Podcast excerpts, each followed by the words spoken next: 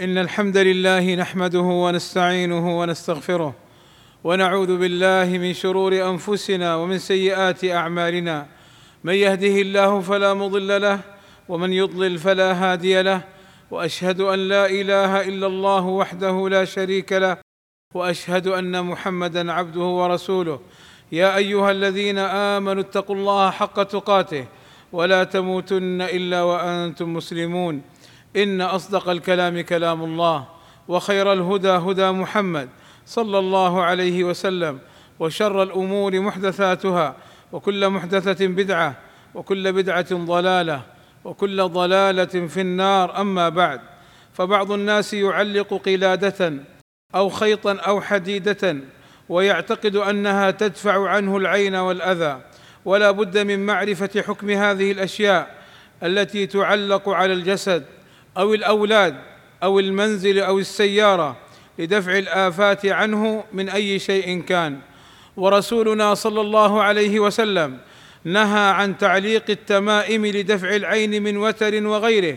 قال أبو بشير الأنصاري رضي الله عنه كنت مع رسول الله صلى الله عليه وسلم في بعض أسفاره.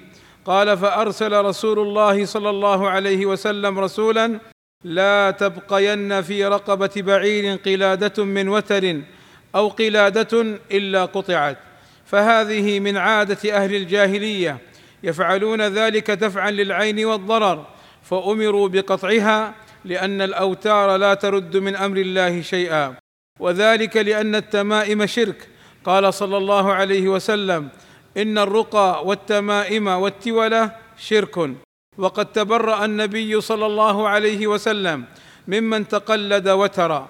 قال صلى الله عليه وسلم من تقلد وترا فإن محمدا صلى الله عليه وسلم بريء منه.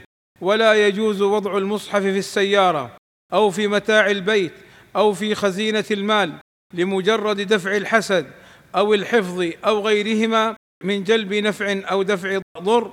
فهذا لا يجوز لمخالفته لهدي النبي صلى الله عليه وسلم ولما فيه من تعريض القرآن للامتهان. وبعض الناس يضع التمائم لعلاج المريض. قال الشيخ الفوزان حفظه الله تعالى لا يجوز إذا أصاب المريض مرض أن يذهب إلى شخص ويطلب منه عمل حجاب يعلق على المريض.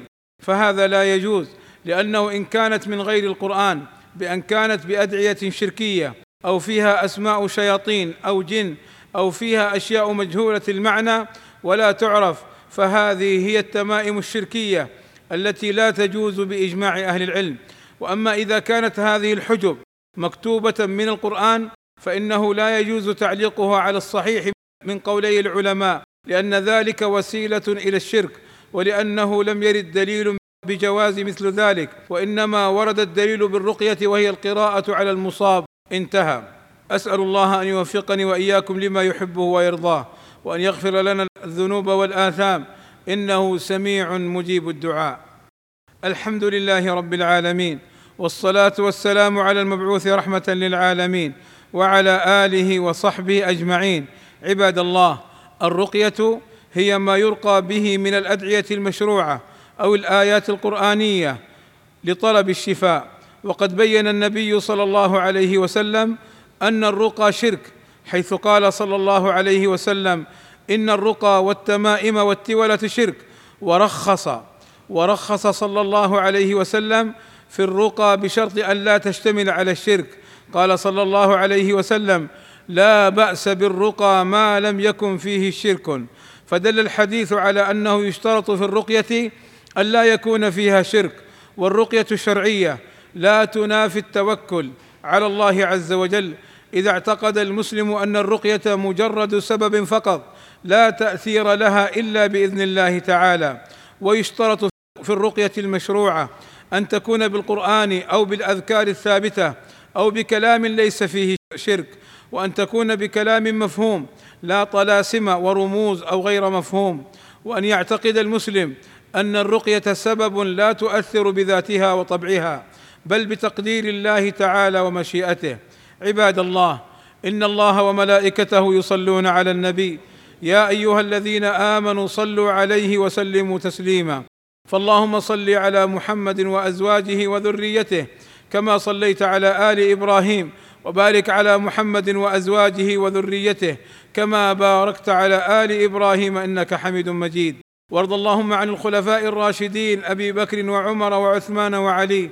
وعن جميع أصحاب النبي صلى الله عليه وسلم والتابعين لهم بإحسان وعنا معهم بمنك وكرمك. اللهم آتنا في الدنيا حسنة وفي الآخرة حسنة وقنا عذاب النار. اللهم اغفر للمسلمين والمسلمات والمؤمنين والمؤمنات الأحياء منهم والأموات. اللهم وفق ولي أمرنا الملك سلمان بن عبد العزيز وولي عهده الأمير محمد بن سلمان لما تحبه وترضاه. وأصلح بهما البلاد والعباد واحفظهما من كل سوء.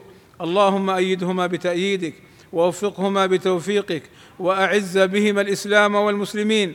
والصلاة والسلام على المبعوث رحمة للعالمين.